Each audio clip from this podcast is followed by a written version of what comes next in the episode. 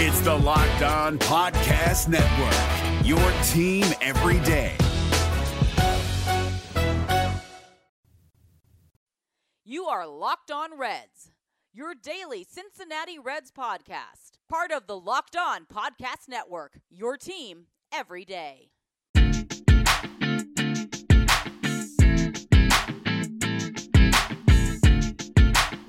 What's up, Reds fans? My name is Jeff Carr, and you are locked on Reds. And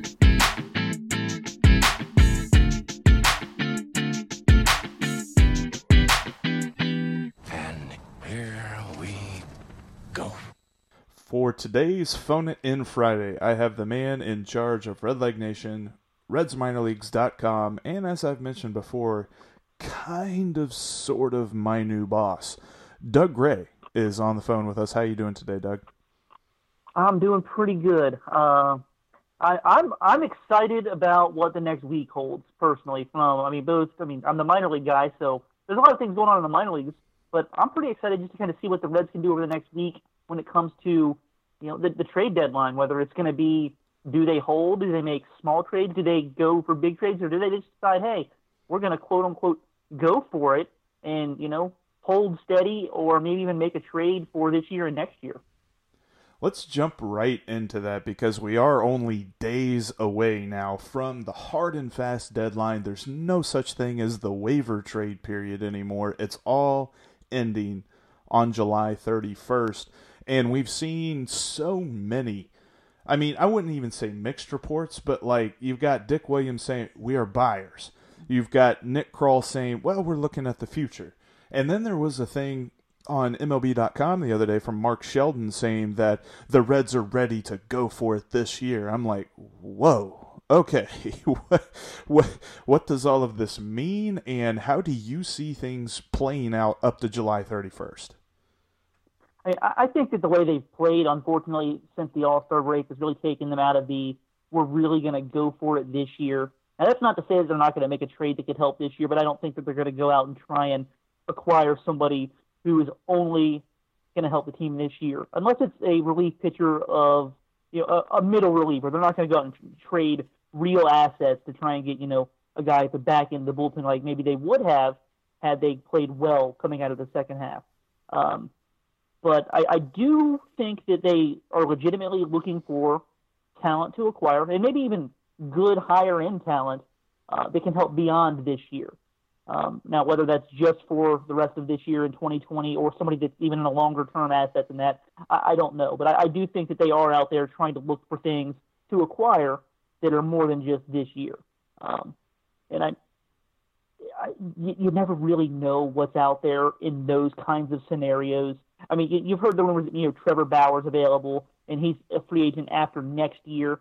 But I mean, outside of him and maybe one other guy, there hasn't been somebody that's been rumored out there that fits that role right now. Uh, more often than not, you're hearing about guys that are free agents at the end of this year, and those, those guys probably aren't on the Reds' radar. And and they really shouldn't be. I mean, you don't want to go crazy with this year, especially since basically since opening day, we've been talking about that point in 2019 when the Reds finally hit a run and get on a good run, and then we know that they are contenders, and it still hasn't happened yet. We're still saying, well, just wait, just wait. And you still have David Bell saying in post game interviews when we do get on a run, like he was talking about Iglesias the other day, and he's just like, well, when we do finally get on a run, he's going to be our late inning guy that shuts down the games. And I'm just like, man, we are getting to the point where you almost can't say that anymore. It's getting really late to be talking about when we're growing up, isn't it? I mean, if, if you're going to talk about just this year, yeah. I mean, it's it's July. It's you know, it's the end of July right now. Right. Counting on going on a run. I mean, and even at this point, if they go on a run, what is that? Ten wins in a row. If the Reds win ten wins or ten games in a row starting tomorrow, they're still not in first place, probably. Right. I mean, it would be it would be very difficult for them to be in first place, winning ten in a row starting tomorrow. And and that's not going to keep up. Even if you do win ten in a row, it's not like you're going to just keep winning every game. You can, you know, win 10 in a row and then play, you know, 525 baseball and still miss the playoffs. And that that's not to say too that like I don't want to hear positivity from my manager, but at the same point, I don't want the front office to get wrapped up in all that. Right, and, you, that's a great point.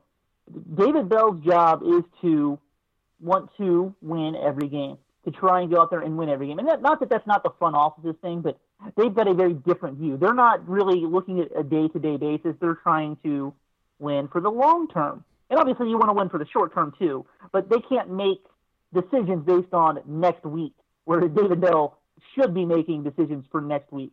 He should be making decisions for tomorrow. Whereas, you know, Nick Krall, Dick Williams, uh, they should not be really focusing on, hmm, let's make a move so we can win August 1st through 6th. Like that that's not what their job description is. Exactly. And I tell you what, there's been a couple of names, like you said, there's not been a ton of rumblings about guys who don't have expiring contracts, but I have heard the wonderful reports of, well, this team isn't saying he's not available. And well, I mean, the, yeah, but the, the Reds apparently have right. said that about Luis Castillo too. And, right. and it's like, of course, I mean, of course, Luis Castillo is technically available. If the Angels called up and said, "Hey, we'll trade you Mike Trout straight up for Luis Castillo," of course the Reds are going to say yes. That deal's never going to that, that's never going to be offered though. But of course, you, in case somebody just loses their mind for a minute and you can make that deal, you're going to make it. You don't ever just say no. But a lot of those things are, well, unless you're a drunken sailor who somehow got the keys to the ship and the treasure chest, this isn't going to happen. right. You, this is the time of year where you hear people saying, "Well, we're not not going to trade him, but we might think about not uh, holding on to him." Right. but with that being said, I, I'd heard just to play hypothetical for two seconds three names, and, and one of them we heard a while ago, but three names that I've heard a little bit about the Reds being linked to Charlie Blackmon, Clint Frazier, and and then also there was a nice piece on RedLegNation.com the other day about Marcus Stroman. What do you think would cost to get one of those guys, and are the Reds willing to pay that cost? I think that for Charlie Blackmon, you got to look at it. He's, I mean, he's got like four years of team control left. No, I mean, they're not cheap years. It's going to cost you a lot of money. I believe that three of those four years are $21 million. And then the final year, I, I believe it's a $10 million option. Um, but, I mean, he does sort of fit that quote unquote need for the team, and he's a long term asset. Um, but he also costs a lot of money. So you, you do wonder exactly what it would take in terms of, you know, I mean, I'd imagine for the most part, the Rockies probably looking for prospects back for him. Um, I, think it would probably be expensive. I think it would take a Taylor Trammell, Jonathan India kind of package. Um, I I don't think the Reds would necessarily be against that. Um, I'm not I'm not entirely sure that Charlie Blackmon is the guy, so to speak, for them. Um, it just probably it, it, probably depends on exactly how they feel about his defense right now. Um, you know, if he's got to move to a corner, uh, they probably have a spot available. Right now, you know, it's Yasiel Puig and Jesse Winker, um, maybe Phillip Ervin, depending on exactly how they want to play that out. But Yasiel Puig's a free agent, and whether any of us like it or dislike it, it, it doesn't appear that the Reds have talked to him about an extension at this point. And so I don't think that they're really going to approach that. I mean, if it's, you know, the end of July and you haven't had that discussion, even to just see if he's interested, you're probably not going to have it. I mean, he's been the hottest hitter in baseball for what seven weeks now, and you still haven't asked him, "Hey, man, what would it take to sign you for next year or the next couple of years?" And you haven't had that conversation. Probably not happening. So I'd imagine that at least one corner spot's going to be open, and then you kind of factor in that you know by the end of his contract he's going to be 36. Um, do you believe that he can play the outfield that entire time? Because if you don't, then you, he's not the guy you can go get because Joey Votto is still going to be here. So you can't slide him to, fir- to first base. Um, and while I've been screaming from the rooftops that the National League needs to just get with it and accept that the DH is a thing and bring it on, until we know that's going to happen, you, you can't just go out and be like, okay, well, we'll figure it out later. when it, you're going to have two guys that are making that much money that would really be limited to first base. You don't want to put a $20 million guy on your bench. Right. Uh, so that that's where you need to really talk with your scouts and be like, hey, four years from now, can this, you think this guy can still play right field, left field? Um, but uh, you, you definitely help the next couple of years. That battle play, um, that battle really play. Uh, now with Marcus Stroman, that's one where I'm not entirely sure how I feel. Mm-hmm. Um, you know, he's a free agent after next season, so he would be here and help next year. Um, I think that in this market, it'll probably cost you a decent amount of you know, talent to acquire him because you know starting pitching is, I mean, whether we want to accept it or not, it's more expensive than what equal talent would be. You know, if, if we're going to talk about value to the team, pitchers cost more to acquire at the trade deadline or even in the off season via trade than a player who would be just as valuable to your team as an outfielder or a third baseman. Um, and so I, I, think that he would be pretty expensive for just that one year. Um, now maybe I'm reading this wrong, but uh, that, that's just kind of where I'm sitting. And it is only a one-year guy. I'd be hesitant to really give up a, a guy like, you know, Trammell or Jonathan India just for that one year because I, I know you get him for this year, but I, I think that for the most part we're all in agreement the Reds aren't going to make it this year. So you're really playing for next year. Right. And plus you've got the issue with he's being reported to multiple teams, so you'd have a bidding war. Yes. And now, you know, you, you I, I don't want to say this like I, I have insight to this, but I'd imagine Charlie Blackmon's probably got multiple teams looking at him too. I he's, he's he's pretty good, and because of that team control he's got, even though it is expensive, um, I, I'd imagine there's probably going to be some bidding on him too. Oh yeah. Now here's here's the one that our our, our good friend at, at Red Leg Nation, Jason Linden's going to love. You know, there there's been some rumors that you know it's possible Francisco Lindor could be available. Mm-hmm. If the if the Reds are really going to go try and make it a trade and give up real assets, go for it. Go for go all in and get and get Francisco Lindor. That's I, I think that that's the kind of move that I would totally be willing to quote unquote sell the farm for. Um, if he is truly available, he's an absolute game changer. And I, I think that that's the move more so than any other move available out there, or at least rumored to be available out there. Um, if, if you're really going to go for it and make that big splash, which, I mean, we don't know if the Reds are truly going to be out there trying to make that kind of move, but if it is, that's where I'd throw my money. Absolutely. He's, in this case. right. He's a guy that, like, uh, I don't know, like, if I'm Dick Williams, if if I call up to Cleveland and they say, "Yeah, sure, we're listening to offers," I'd be like, "Pretty much take your pick. I've got two guys I don't want you to pick, but then other than that, who do you want?" right. Let's talk about those two guys if that's what it's going to take. Like, right. I mean, would you? And it, it it sucks that we're even mentioning this because it came up in Wednesday afternoon's game, but with this weird cloud that seems to hang over Nick Senzel of the whole thing. Well, is vertigo a problem for him?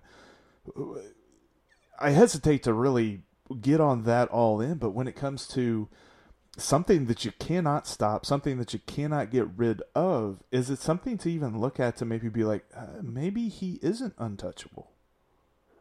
Well, I, I think that there's there's some real, you know, merit to what you're saying. At the same time, because there is merit to that, other teams are, think, are thinking that too.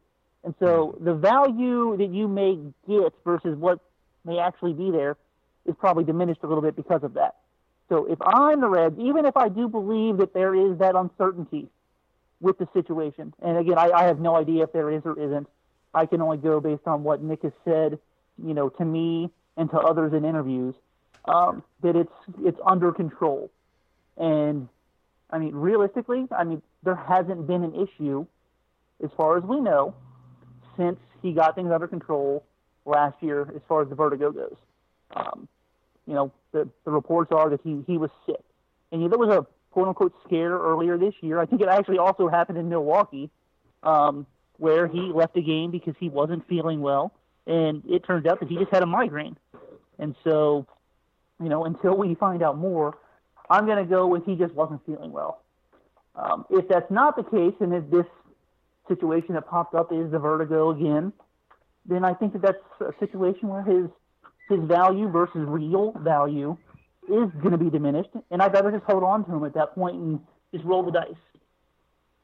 That's a good thought, and it's uh, definitely not saying that I would put him in a trade for Lindor right now. But what would you think of the Reds moving forward if, say, that happened? Say Nick Senzel is included in deal, and we're looking at a team core that includes Suarez, Lindor, maybe Jesse Winker, and an aging Joey Votto moving forward. Is that progress, or is that just a lateral move?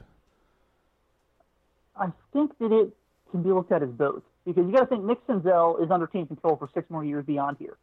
Uh, Lindor is not, and so you'd have to extend Lindor, um, and it's going to cost you a lot of money. So that's going to kind of take away some uh, some assets in terms of money that you could spend if you kept Senzel versus getting Lindor. Now, Lindor's a better player. I love Nick Senzel. No disrespect to Nick Senzel. Francisco Lindor is one of the best five players in baseball when he's healthy. Right. Uh, he he's really, really, really good. Um, but I, I, I do think that it does kind of change the way that you would go about building your team. Um, I I don't know if I'd make that deal. I, I really don't. Without a doubt, though, should they add Francisco Lindor, that will make the Reds just uh, that would make me super happy the rest of the year. Hopefully, not for like a guy like Senzel or Luis Castillo or something like that. But man, if they can, oof, that's going to be awesome. Um, kind of moving from the hypotheticals and moving away from the trade aspects, there's been a lot of movement within the minor league system here in the last week. We've got Jonathan India moving up to Double A and kicking butt in Double A as well, and then you got Nick Lodolo starting. We're recording this Thursday. It's starting Thursday night up in Dayton. I have a couple of different questions I want to ask after we talk about that, but let's look at the moves themselves. Uh, what can we expect from Nick Lodolo tonight in Dayton? Well, the Reds have been pretty cautious with his workload since he was drafted. Uh, he he made six starts in Billings, and he threw all of 11.1 innings in those six starts. Uh, none of them were shut down by rain or ineffectiveness. He was actually really, really good uh, with Billings. He he allowed three earned runs, so that's a 2.38 ERA. He didn't walk anybody, and he struck out 21 of the 46 batters he faced. Like he dominated out there, which you know that's what you would expect out of you know the top pitcher in the draft going to rookie ball. Uh, so he he did everything you would expect of him um, within his ability. Like you know, obviously some people are like, oh well, he should have pitched more innings, but that wasn't up to him. Like the Reds were like, hey, you're throwing 25 pitches today. Today you're throwing 35. Today you're throwing 45. Like that that's that's out of his control. Uh, when he was on the mound, he dominated uh, I think that we're going to see more of that. I, I think that he's just he's at a level that he's better than the guys that are going to be on the other side of the field at, at, at Dayton. I mean, he just he is. Um, and the, the real question comes down to: Is he going to throw three innings or four innings? That that's something that we don't know yet. Um, by the time you're listening to this, you'll know because the game will have happened. But going into it, that's really the only question that I've got is how many pitches is he going to be allowed to throw tonight. I'm interested to see too because I noticed I the biggest stat from Billings in my mind was the 21 Ks and absolutely no walks, absolutely no hit by pitches. Is it a case that he is able to induce a lot of batters to chase, or does he just pound the strike zone with every single pitch? Uh, yes to both. Um, his his slider is is really really good, and especially at the lower levels, he can make it I mean, I think he could do it at higher levels too, but he can get that pitch to look like a strike long enough and then break out of the zone. The, the, the lesser advanced guys in these in the minor leagues at the lower levels, they they don't have much of a chance of that. Like he he he can really manipulate that pitch. I don't even want to say manipulate. He can throw it to the point where it looks good long enough that they can't hold back, and then it's too late. Um, but when he needs to throw it in the strike zone as well, he can do that. Um, but you know, most of these hitters, he doesn't have to do that. And it, when you don't have to do that, it lessens your chance for making a mistake on that pitch too. Uh, but he's definitely also a guy who can pound the strike zone with, with all three slash four of his pitches. Uh, he throws a slider, but every every so often he'll kind of manipulate it. And it'll be more of a curveball than a slider, but um, he he calls it a slider, and you know he just kind of says, you know, sometimes it'll it'll be a little bit more curve like. So depending on exactly what day, he might be throwing four pitches rather than three. But you know, fastball, changeup, slider guy. New game day shirt? Boom, cashback. Food for the tailgate? Boom, cashback. Even buying around can earn you cash back when you use your debit card. And yes, we said debit card. With Discover Cashback Debit, everyone can earn cash back on everyday purchases. In sports, it's hard to predict who's taking the win, but you know what's guaranteed to win? Discover Cashback Debit. Did I mention there are no fees, period? This one is a real game changer. Check out transaction eligibility and terms at discover.com slash cashback debit. Discover Bank, member FDIC. Have you tried Postmates yet? We've got a great deal right now for the Locked On Reds listeners. If you download the Postmates app and put in promo code Locked On, that's L O C K E D O N, you get $100 in free deliveries for your first seven days. Postmates doesn't just deliver food, it also delivers groceries. If you need something from the convenience store, just about anything you can think of. If you're stuck in a bind where you really need something brought to you because you can't go out and get it, Postmate it. Postmates is the best way to get yourself that Chipotle burrito, just like I did the other day. I really wanted a burrito, but the game was about to start and I didn't want to mess with that. So I Postmated it. Download the Postmates app today and enter promo code LOCKED ON for $100 in free deliveries for your first seven days. And now I say that they say $100 in free deliveries. Let's face it, if you think that you can rack up more than $100 in f- delivery fees for your first seven days, then I, that's that's impressive. Basically, Postmates is saying for your first seven days, you're going to get free delivery. So check it out. Postmates app, promo code locked on. When it comes to Jonathan India going to Chattanooga, he's almost had more hits than outs. He's just had a great time. Yeah, uh, he. I mean, it's been it's only been three games so far, but he's hitting 455. He's drawn a walk. He's been hit by a pitch, and he's stolen two bases. That's a pretty good start. Um, and you know, if you if you just look at the raw stat line for Jonathan India this year, uh, his time in Daytona, it, it may not look really good. I mean, his OPS I think was like 758 or something uh, right. for the Tortugas down in, in the Florida State League, but that's almost 100 points higher than the league average. Like nobody really hits in the Florida State League. The guys that really hit in the Florida State League, that's when you really kind of go, whoa, like who who is this dude? Um, one of my more favorite examples, like Ryan Braun, the year before his rookie year, uh, you know, when he came out and hit like 30 something home runs in three quarters of a season, he hit mm-hmm. seven home runs in the Florida State League. Like guys just don't hit for power there, and when you don't hit for power, that kind of drags down the rest of your stats.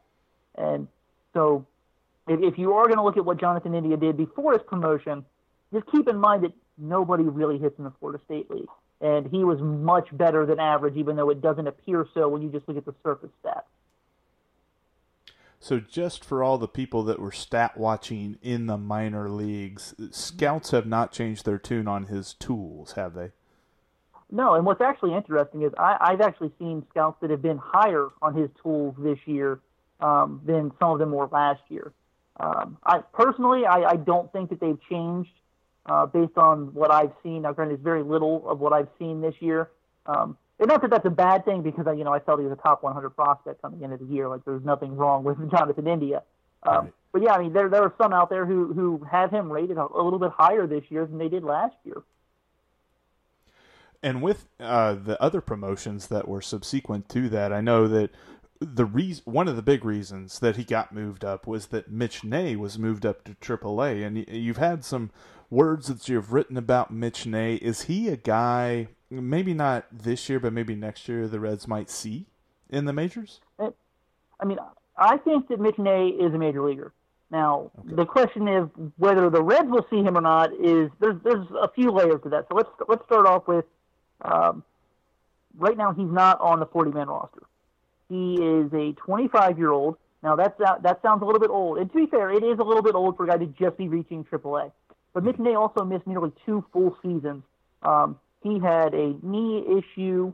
I, I'm not entirely sure. I'm not even sure that he even understands exactly how it happened. But nonetheless, he got staph infection in his knee, and it required multiple oh, wow. surgeries over a, a long period of time before he could recover and even get back onto a baseball field. Much less, you know, return to the player that he could have been. Because you know over that time he didn't play he wasn't able to work out. Like there was a lot of things going on to just get him back to being capable of being on the field much less having success.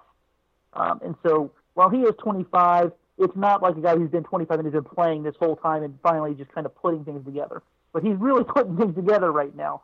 Um, he's hitting 301 on the season he's slugging 552 and mind you he's played two games in AAA where the baseball is just flying like crazy this year. So all of that has been done in the Double A Southern League, where you know he was among the top ten in average. He was leading the league in OPS. He was leading the league in slugging. Uh, I mean, he's he struck out 48 times this year in 84 games. So he's making contact. He's hitting. He looks good. Um, but he's a free agent at the end of this year unless the Reds add him to the 40-man roster. Now, I personally believe that they will add him to the roster, but until they do, we don't really know.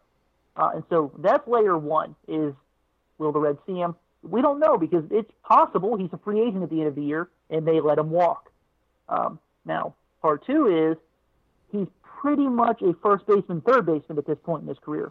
Hmm. Well, we know who's a first baseman and third baseman on this Reds team for the next couple of years, and they're not exactly going anywhere. Nope. So that that's kind of an issue too, because even if they do decide to keep him and add him to the 40-man roster this offseason, where's he going to play? Uh, and that, that that's a bigger question, I think, because I feel a lot more confident that the Reds are going to keep him around than where he's going to play in the major leagues for the Cincinnati Reds.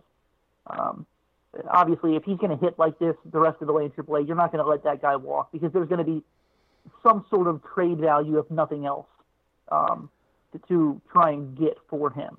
Um, but as far as playing for the Reds, I, that's that's what I just don't know because there's going to have to be a spot opened up, unfortunately, by injuries, and you never want that to happen to somebody else.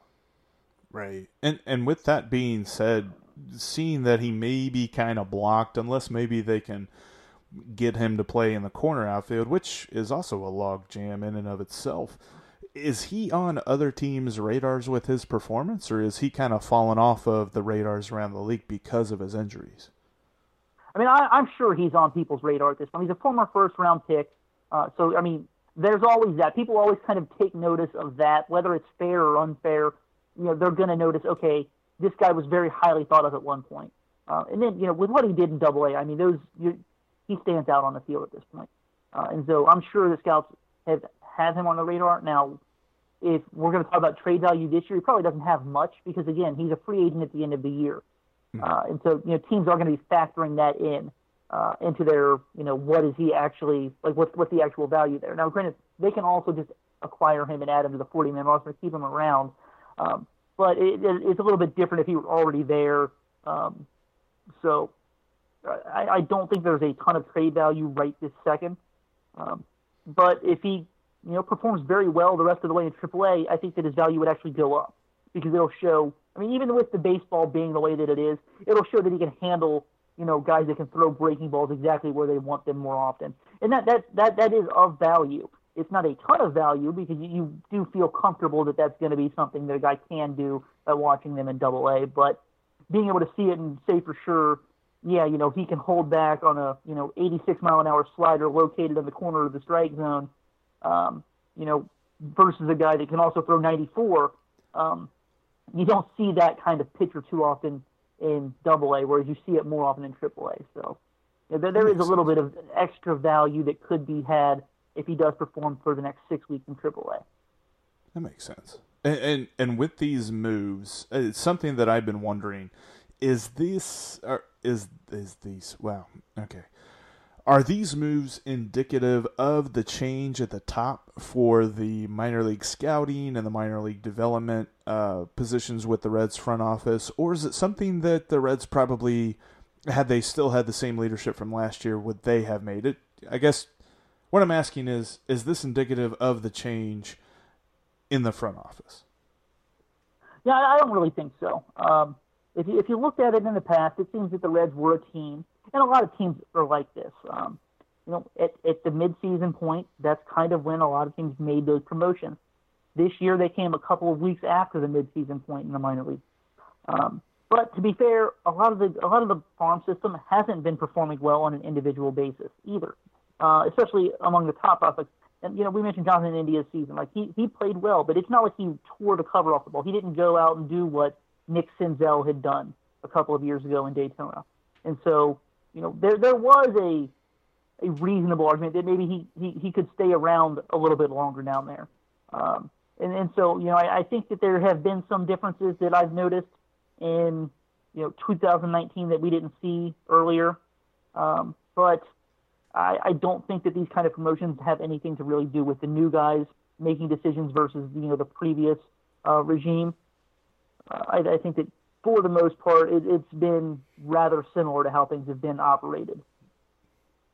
That's what, what made me wonder because I know that at least amongst Reds Twitter, there's been a lot of criticism about how they've moved guys through the farm system, how they've it seems like to most people that they've waited too long to promote guys and almost made it drag out longer than it seems. So I was wondering if maybe that was indicative that things were changing, but how do you feel as though the new leadership is moving through this season and into the future? Well, first, let me address the Reds moving players too slow through the system thing. You're all wrong and have no idea what you're talking about. I, I, I, I, I've been screaming this from the rooftops for the last couple of years because it keeps coming up. Now, I, I do think they moved a little bit slow with Nick Senzel. I'll be 100% fair and honest with that one. I think that unfortunately his injuries did have a little bit to do with that. Um, and I do think that they manipulated his service time. I mean, even as far back as 2018. I think that in a situation when Suarez broke his thumb, uh, was that mid-April of last year, when you've got a Nick Senzel, you call up a Nick Senzel in that situation.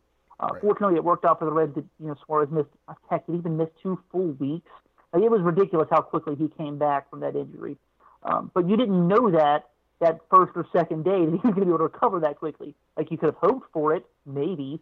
Um, Eugenio Suarez is a freak of nature in the best kind of way possible. But you, you really didn't know that that was going to play out that way when it happened, and they didn't do that. Um, but aside from that situation, uh, you know, I just don't think that the Reds have moved guys slowly. Uh, you know, we look around Major League Baseball, and you, you'll, you'll see your Ronald Acuna Juniors and you know your Ozzie Albies and your Vladimir Guerrero Juniors coming up at 19 and 20 years old and just crushing the ball. The Reds don't have those guys. I mean, we may want them to have those because they don't have those guys. Um, I'm not going to mention any names because I, I really like this guy, but there was, you know, a, a prominent person in the Reds blogosphere over the last year who's been pushing that we need to promote Taylor Trammell quickly. Taylor Trammell has a OPS under 700 for the last 14 months in minor league baseball. That's not a guy that you push quickly. You know, Ronald Acuna Jr. was OPSing thousand uh, as, as a teenager in the minor leagues. That's a guy that you push very quickly. The, the Reds just unfortunately have not had that guy who's both a combination of incredibly raw talent and then also gone out and just blown through the minor leagues with their numbers. When they have had those guys, and they're very rare when they do, they've pushed them very, very quickly. The only two guys that I can think of that have done that, though, in the last decade plus, Jay Bruce, who, again, he got to the major leagues at, when he barely was 21 years old, mm-hmm. and Tony Cingrani, who got to the major leagues less like or a little more than a year after he was drafted, and that's it. And those are, I mean, those are realistically the only guys that have gone through and just completely dominated the minor leagues, like you would think that a guy who could get to the major leagues quickly would.